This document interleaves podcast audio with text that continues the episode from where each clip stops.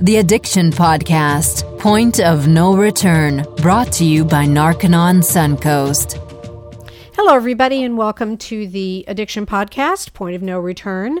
This is Joni Siegel, and with me in the studio today is my co host. Jason Good. Yay, Jason's here. A round of applause. Thank you. Thank you. And this is episode number 126.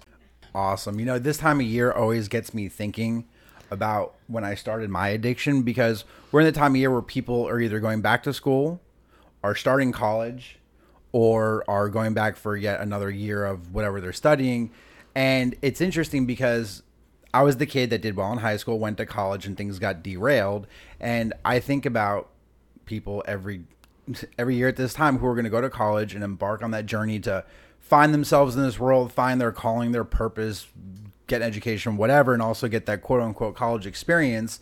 And there's this, I think there's an odd agreement among a lot of college kids that the college experience is pretty much, you know, drinking as much as humanly possible before you throw up all over somebody, or and you consume as much drugs as humanly possible, um, to the to the point where you don't, you know, remember how you got home the night before. And to me, that's not really the college experience. You know, you're supposed to be going to college and learning something, maybe learning how to be, uh, you know, learn how to be an adult. You mean college isn't just for party? It's not just the party. It's not just for partying? Unfortunately, no. And that, that's I think the that a lot of kids, I think that a lot of kids have, a, have a misunderstood on that. And for me, I didn't even go into college thinking, "Oh my God, this is gonna be great. This is gonna be a party." I'll tell you exactly what happened.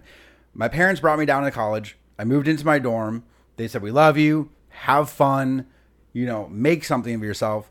And as soon as they left, a little voice in my head went, "I'm free." Woohoo! There's no one watching me. There's no one holding me accountable for my actions or my decisions. Within three hours, I have been offered five different drugs. Wow. I'm not even kidding. It was, it was insanity. And then, you know, I kind of dabbled in and out my first year. The second year of college went fine. My third year, I found myself completely addicted to cocaine.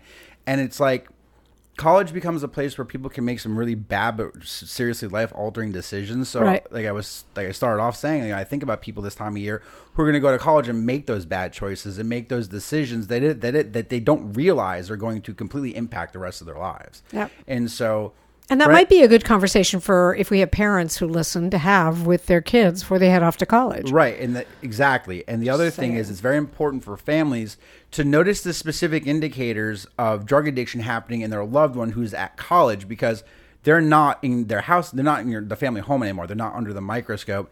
But there are specific indicators to look out for that your college kid might be addicted, like their grades are failing, they aren't calling home as much. There's many crisis situations that mom, you need to send money right away.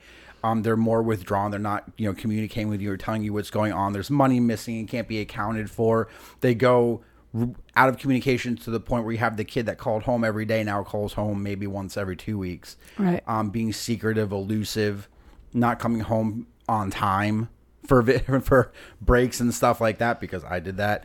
Um, and there's lots of things to look out for, but I really want families to be very very vigilant and watch out for their college kid that may, you know, get themselves in a situation where they may, might make a bad choice. Now's the time to educate them and to also establish a really like safe communication line where it's like you can tell us anything and we'll help you no matter Right. what. And Right. so it's that back to school time. It's a kind of a different uh, back to school preparation than I usually think of, which is more like buying new clothes and school supplies. Yeah, exactly. Because a lot of people are doing that too, and unfortunately, there's a lot of addicts out there who have kids who don't get the new backpacks and the new markers and pencils and stuff like that, and have to go without because of their parents' bad choices. See, addiction hits every aspect of this, Right. In every aspect of life. And that's actually, you know, what you just said right there, that's actually very relevant to the interview that we have today. Um, her name is Kim Mathis, and um, she was born addicted. You know, we've talked a lot. You know, it's interesting. We talk. We've talked a lot, or not a lot, but we've talked about babies being born addicted to drugs. And here's someone who was, and grew up to tell us about it. All right. So today we have an interview with Kim Mathis. Kim is the wife of a former defensive end for the NFL, Kevin Mathis, and Kim is also the author of the book Dope Girl: A Story of Addiction, a mother's struggle and the baby girl she left behind. Despite being a poised, college educated woman who was enjoying the luxuries of the NFL life, comprised of living in a two story estate, driving luxury cars, and frequent shopping sprees, the egregious secret of Kim's mom being a lifelong drug addict who was living on the streets was a truth never to be revealed. Growing up, Kim was the recipient of painful scorn from both kids and teenagers as they mocked her mom's absence and her dad's overprotective parenting style, due to their insensitivity of his attempts to shield her from her mom's dreadful state and any unfamiliar surroundings. As with most secrets, Rose's lifestyle of doping and crime was bound to eternal repression until now. Kim was a victim of her addiction and was born into this world a dope girl. In her new book entitled Dope Girl, she candidly shares painful details of being born a drug dependent infant to a mother with a tumultuous addiction to heroin and cocaine. In her book, she relives the moments of growing up with a drug addict and gives riveting and emotionally charged first-hand eyewitness accounts to the perils of addiction, including jaw-dropping details of seeing her mother get high as a young child, as well as watching the life of crime she led to support her deadly happen. Kim has her own tax preparing business called The Tax Lady. She also serves as vice president of the Kevin Mathis Foundation, a nonprofit charity founded in 2004 that focuses on youth empowerment, building stronger communities, and providing support for families affected by drug addiction. Without further ado, let's talk to Kim Mathis. So let's get Kim on the phone. Okay. So, Kim, thank you so much for being willing to share your story with our listeners today. Well, thank you so much for having me. I'm very excited. Well, I, it was interesting. I was talking to my husband, who's our producer. I was talking about, you know, how I would start the interview with you because, you know, typically when a lot of our interviews are with someone who was a former addict. And so my the way i started is i say tell me how you got started on drugs. And then if we you know if we're talking to someone in law enforcement you know i might even still say how did you get started in this area? But you are you got started when you were born. Exactly. So start there. Yes so I was born a drug dependent infant to a mother with a tumultuous addiction to both heroin and cocaine. And so um, I took my first breath, you know, as a drug dependent infant. And I wish it were as simple, you know, as being administered weaning medications in the hospital nursery to fight off the perils of withdrawal from the drugs that I had digested for the last nine months and then maybe after about a week, I was released to my family in perfect health to live out the rest of my days, you know, in childish innocence and drug free. Um, but unfortunately, that's not what happened. I spent the entirety of my young and adult life in emotional rehab, trying very hard to recover from drugs that I never personally digested into my own body, drugs that I never desired, bought, injected, smoked, or that I ever even gave me a high. But yet I resided in a constant stupor because of someone else's addiction. Wow. You know, it, uh, the, I think your story is so powerful because, as I was saying to Jason, you know, we, we know that babies are born addicted, but you are the first person we've talked to who you were one of those babies. Yes, yes. So people think that, oh, you know, the baby was born addicted, will um, go through the withdrawal symptoms. The baby will be able to recover and they'll go about their lives and they'll be happy and healthy and everything will be fine. But that's not really the case at all. I mean, there are proven facts that there are psychological uh, and emotional problems and that are highly likely. And with that being said, there's a lot of emotional weight that you carry around, um, the burden of it, the shame that comes with it. And for me, a lot of anger and resentment that started to multiply as I couldn't really understand why she was this way, why nobody was helping and why was I carrying all the psychological manifestations of I need to stop living like this, things that she should have been considering herself, but yet I was carrying all of those manifestations. Right.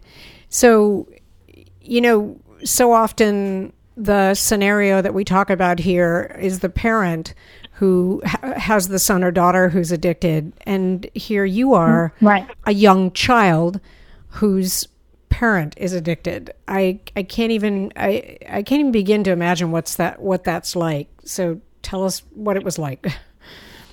Well, it was really tough because here you are in a situation where a parent who a mother gives life, Right. right? And here I was, a child, watching the person who gave me life literally take her own. And so I suffered with so much, feel, so many feelings of neglect and abandonment because I felt like she cared more about the drugs than she cared about me. And that was a very, very heavy load to bear because she would always seem to neglect her parental responsibility to me. And not once did I see her try to stop me from being in harm's way and use, you know, her um, common sense to, you know, protect me from what the harshness of being in a relationship with her was like. But in fact, she exposed me to them and exposed me to them hands on. So here I was, this child whose only healthy images of my mom were seeing her behind bars with matching handcuffs in a white inmate uniform because her addiction led her to that place. So there was no celebration of birthdays, Christmases, and holidays. There were no, you know, flowers and cards to give because what I knew of her was really like a ghost parading around in her body. I didn't have a real relationship with her. I only had a relationship with a person that she actually was not. Right. Were you the youngest sibling? Were you the youngest? I am the youngest sibling. So my mother had two children. Um, my sister is eight years older than me, and um, we actually have different fathers, which goes to speaks to our upbringing and how they were so different. But my mom was a teenage mother who had my sister at 15, and she had me at 22, just about to turn um, 23, and part of me wants to explore, understand that what led her to start drugs at such a young age. Was being a teenage mother, something that was too heavy for her to bear, and maybe the pressures of that led her to um, delve into drugs as a coping mechanism. And I can see how, for someone in her situation in the 1970s, being a teenage mom was a, a heavy load uh, you know, to bear. Right. So I often wonder, was her addiction something that um, was recreational, that got out of hand, or if her addiction was triggered by the heaviness of her circumstances? Right. Uh, And were you ever able to have that conversation with her? Um, I did not. I don't have a definitive answer as to why my mom started to use drugs. I think it was a combination of the two, um, and that she suffered some trauma early on as a child herself. Because she was uh, unfortunately trying to support her addiction through prostitution and theft, I assume that part of her trauma was probably sexual in nature um, that led her down that path at such a young age. Because again, she was a teenage mom at 15, and um, by the time I was born at 22, she was a full blown addict. Right. Is your mom still alive, Kim? Well, actually, that's something that um, I would allow the readers to um, dissect for themselves in my new book entitled Dope Girl. Okay. Fair enough. Yeah. Now, oftentimes when when uh, there, it seems like we go two ways with our behavior as regards our parents. We either want to do the same things that our parents do, or we want to go the complete opposite. I Correct. I happened to catch um, a horrific story recently about a young woman shooting up heroin with her dad. And I, I just can't I can't even fathom that. But did you did you ever have any interest in trying it, or was it such that you went, no, I'm never going down that road?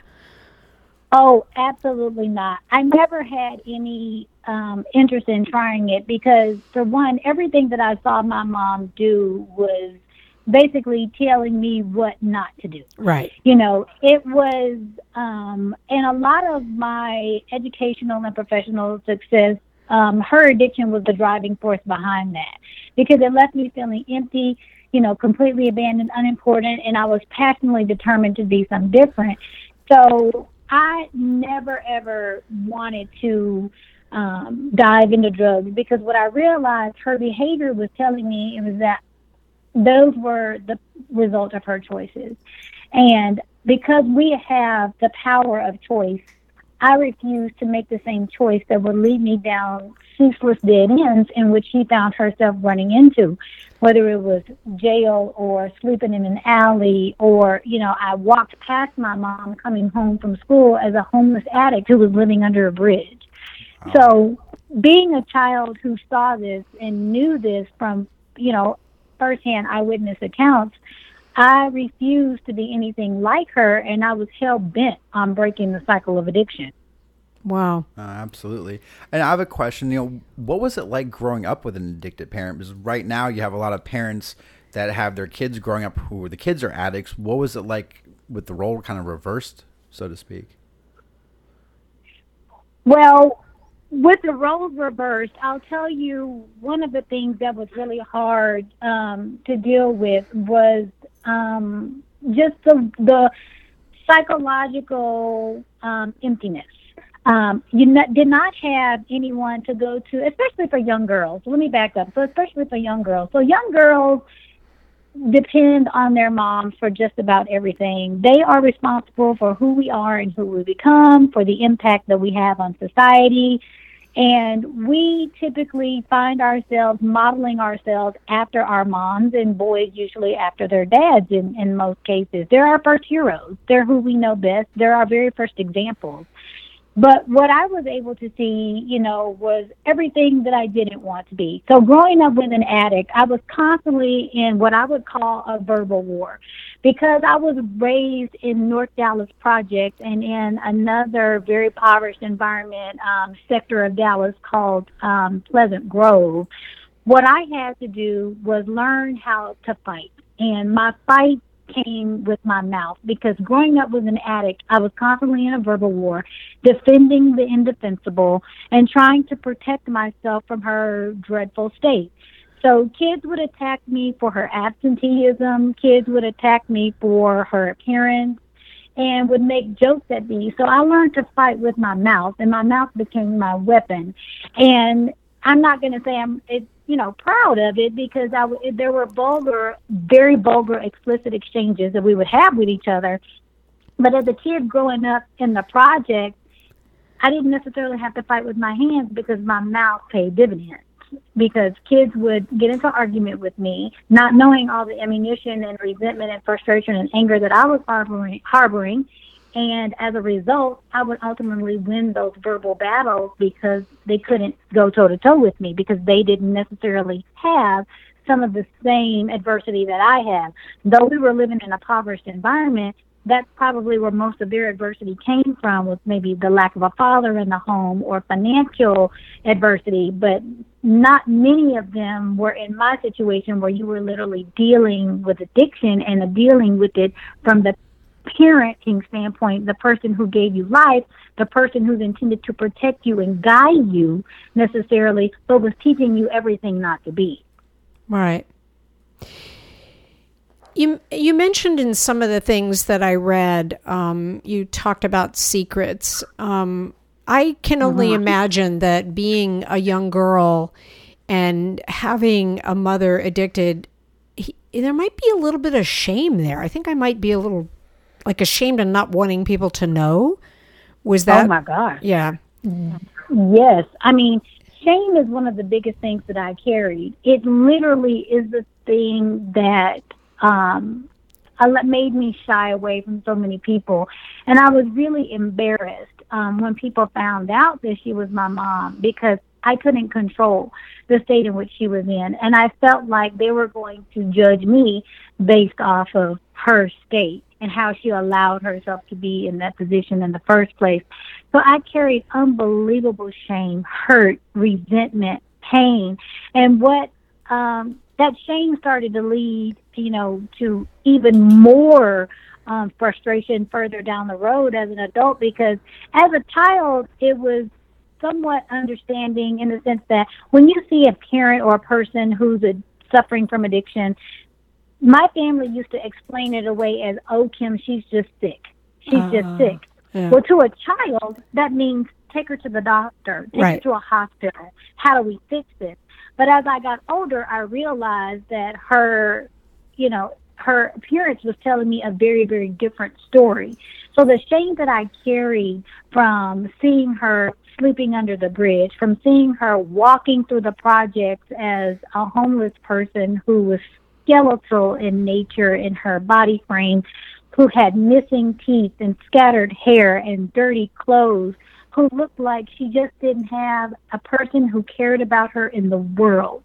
But yet she chose her addiction over her family and over me, her child. And so the shame that I carried from her tumultuous state was too much for a child to bear. It was just too heavy of a load to carry. And it left me vile and then um, very, very bitter, very, very bitter. I can imagine. Absolutely. Just a reminder that you are listening to the Addiction Podcast, Point of No Return.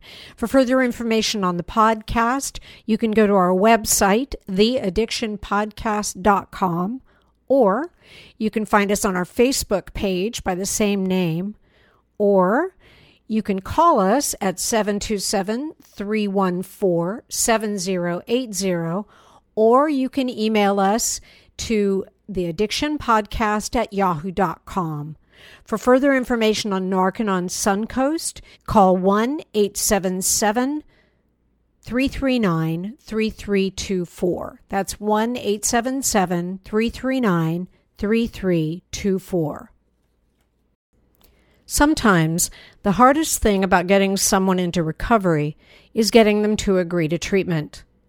Bobby Newman, a certified drug counselor with 30 years' experience and an over 85% success rate as an interventionist, has created a series of 12 videos that you can use right now to learn every step to get your loved one to agree to treatment.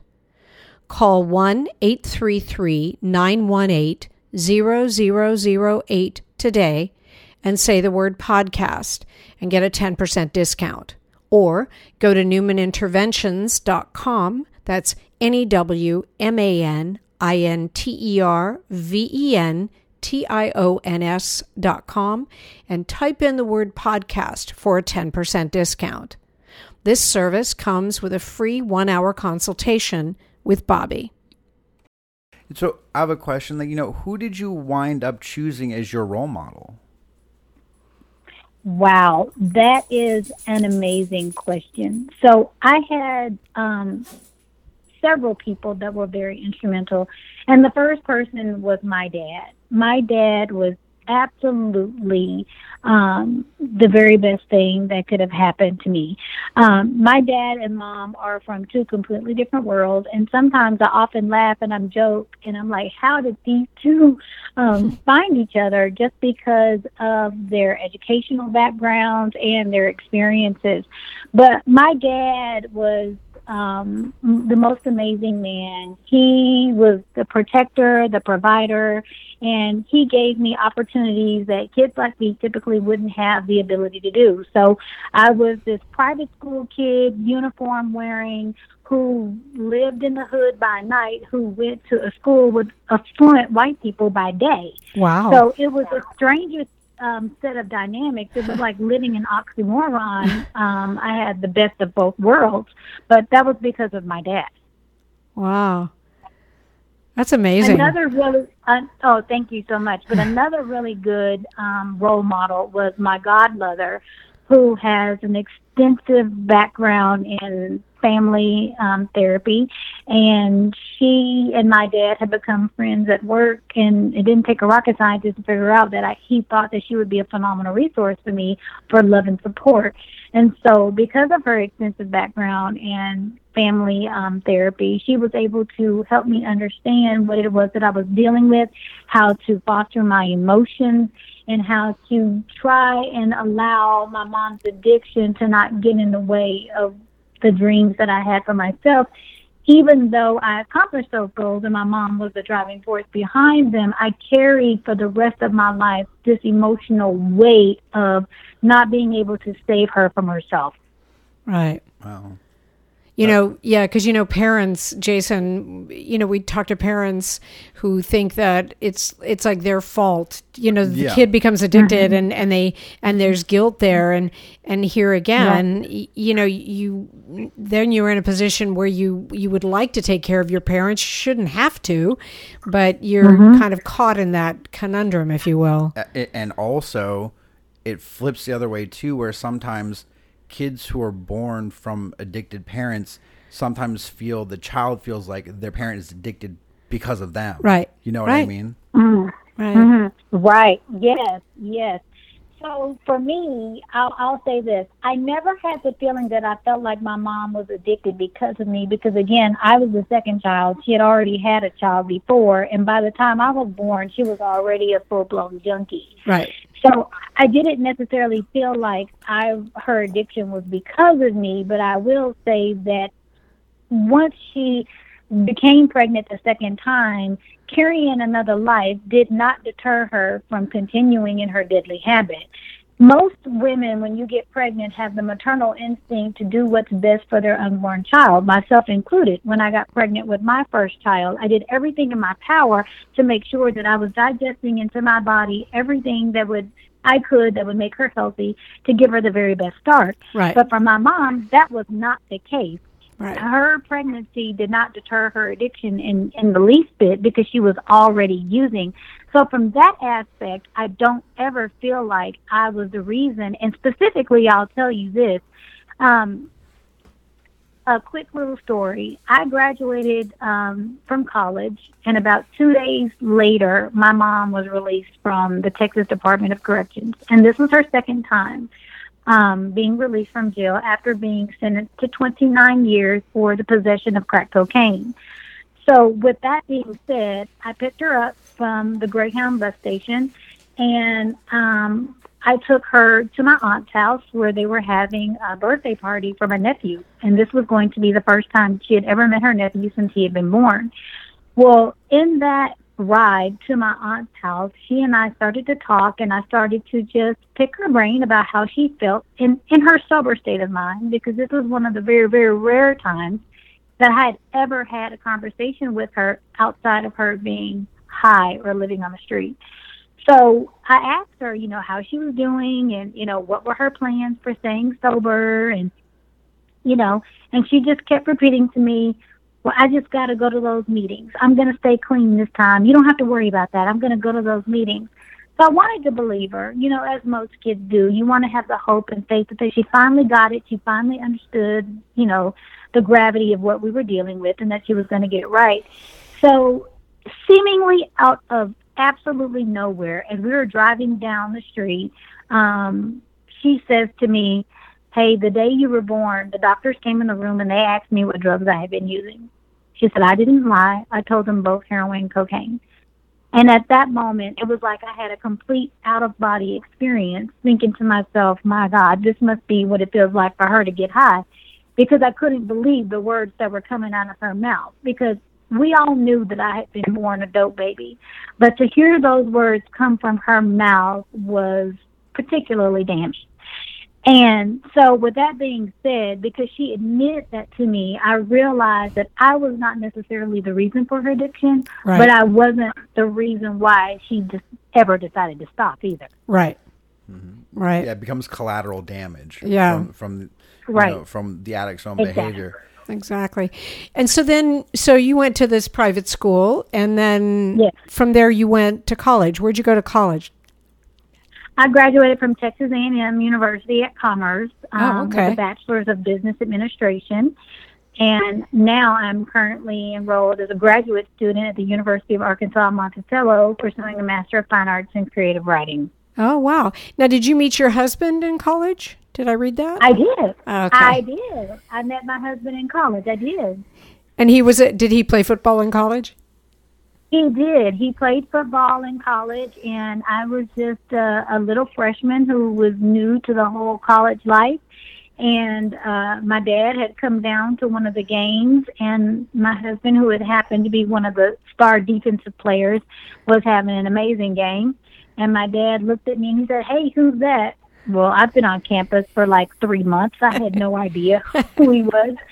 So I told my dad, I don't know. And um, as fate would have it, I would meet him in the school cafeteria about two weeks later. Ah, very cool. Yeah. Very cool.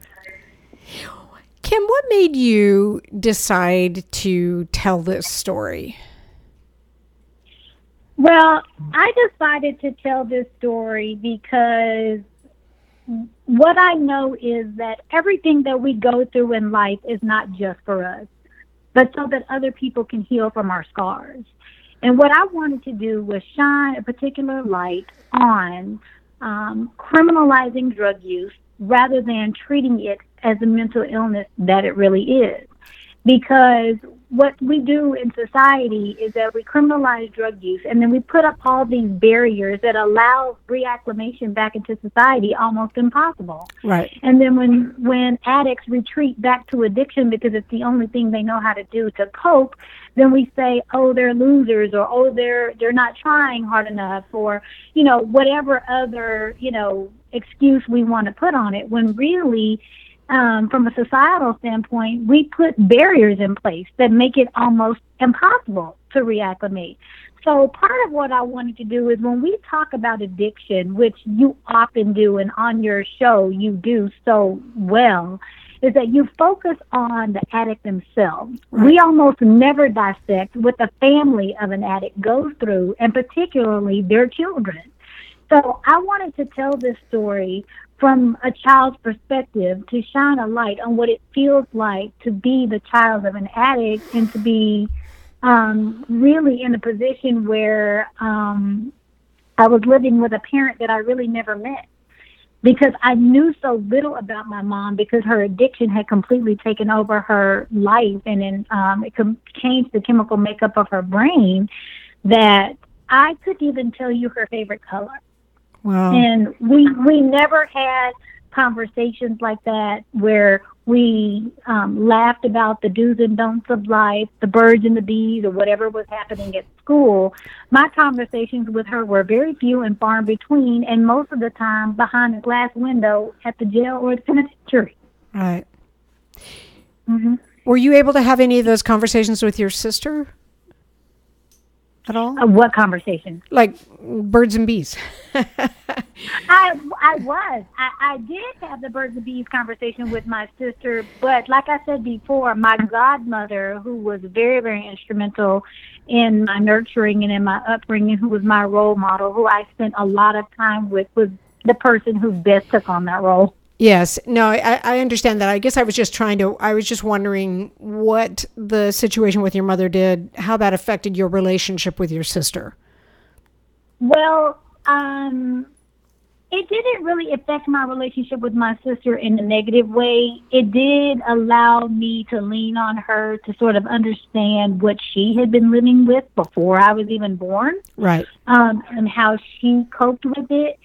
Now, unfortunately for her, um, my sister didn't necessarily have um, the best coping mechanisms of, of her own. And I won't necessarily dive into that for respect and privacy uh, for her. But with that being said, um, we normally do two things, right? We normally rise from it or we fall victim to it. Understood. And so, right. yeah. Enough said. Enough said. So, um, your your book, um, Yes. your book is um, Dope Girl, and it's available on Amazon. Yes. Okay, and I Yes. also saw on your website that you're available for, for public speaking. Yes. Yes, yes, I'm available for public speaking as well. Um, um, my book is also available on my website, kmathis.com. And um, you can see a lot, a little bit more about my story there. There's a few videos there. There's some background information on my foundation, my husband and I's foundation. Um, and we have an extensive arm of that called Roses for Rose, where my mom's name was Rose. So we raise funds for families affected by drug addiction, and we give back to the community with a host of um, initiatives, whether it's providing counseling services or clothes and shoes, back to school items, or household items for families living with or recovering from addiction. But yes, the book is available on Amazon and it's also available on kmathis.com. And I do um, take speaking engagements as well. And and if someone um, was interested in possibly booking you for a speaking engagement, they could just do it through your website. They can reach you there.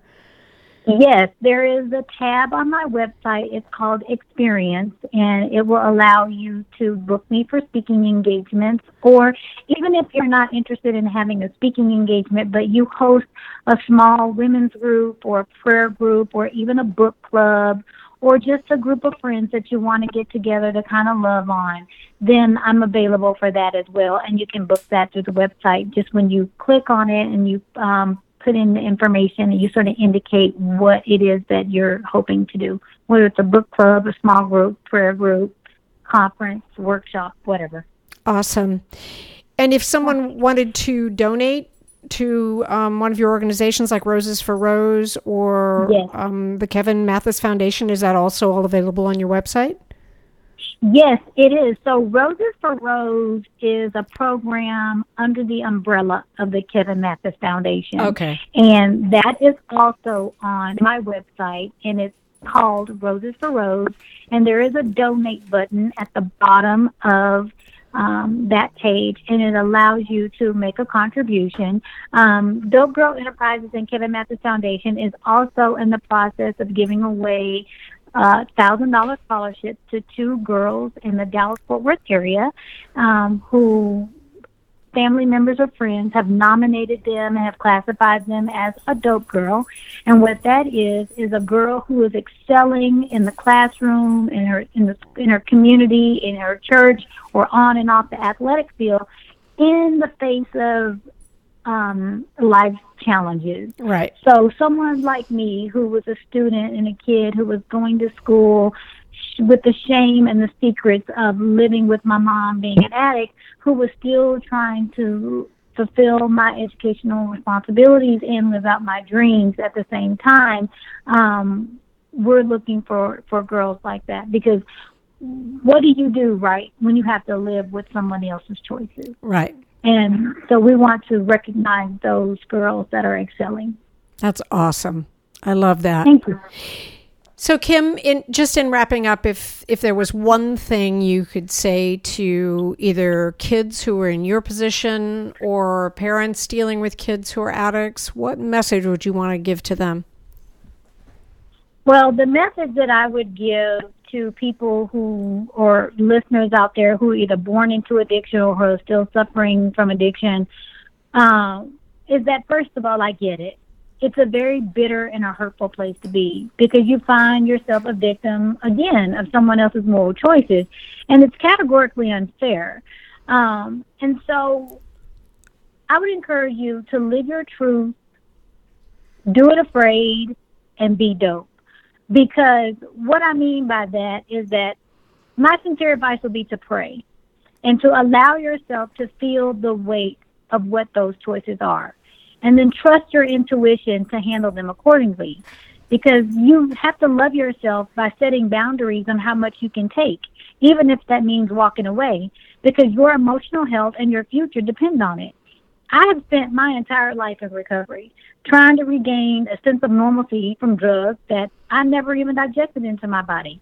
And I used to carry the residue of my mom's addiction around with me everywhere. So I was angry at her continual decision to choose drugs over me and for the lack of love and her um, lack of parental responsibility and for also putting me in positions to have me defend her actions and for me to make excuses um, for her behavior. And like I said before, all of that was a load that was too heavy for a child to bear. And so it manifests itself in very negative ways. But once I faced her addiction um, as the poison that was keeping me sick, then and only then was I allowed to heal.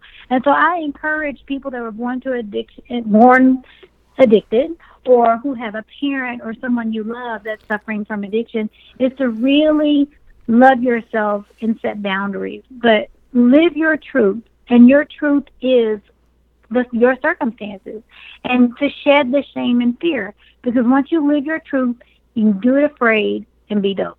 Yep. Yep. Kim, thank you so much for sharing your story on the podcast. I really, really appreciate it. And it is a story that we haven't heard before. We haven't, we've talked about it, but not, as I say, we know the babies are born addicted, but now we have your story. And I really appreciate you sharing it with us.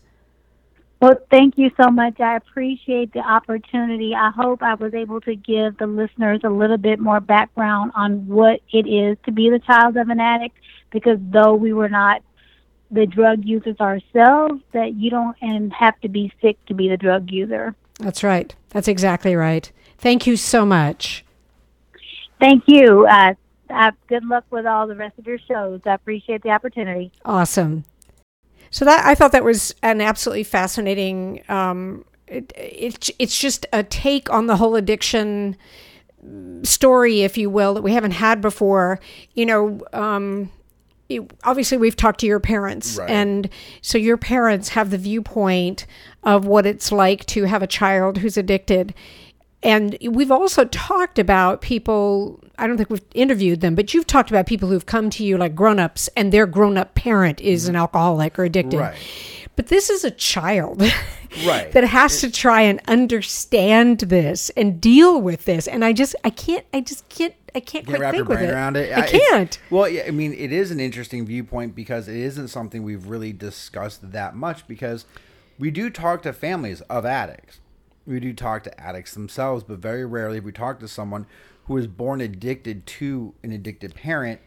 And what we what I'd like our listeners to realize is that more kids, obviously, because the drug crisis are so is so bad right now, more kids are addict are born addicted now than ever, ever, Right. ever, ever in history. Right.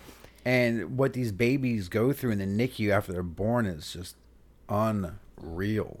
And- and because the- they go through full blown withdrawals, especially if the parent was addicted to opioids. Right. And the and the point is that she made, which I thought was was very true, is that it, it- that isn't even the the whole story, just the withdrawal. That's just part- because because then they've got, you know, a pair a mother who is an addict and Right. everything she said about, you know, your mother is I mean Your mom is your mom. here's your mom and that just that's a special bond and a special relationship Mm-hmm. and to to just not have that because your parent is addicted is just uh, it's just it's very sad And but it's very real. it's very and it's very real and i think that she's really done a great job of coming back from that and Mm-hmm. um yeah I, i'm glad that she shared, shared her story with us Totally. and you know what jason we got to keep talking. We got to keep doing this. And if and if you can't come, I always explain that you're doing something super duper important, saving lives saving lives, getting people sober, and uh, we'll keep we'll keep t- telling the story. Absolutely. Take care.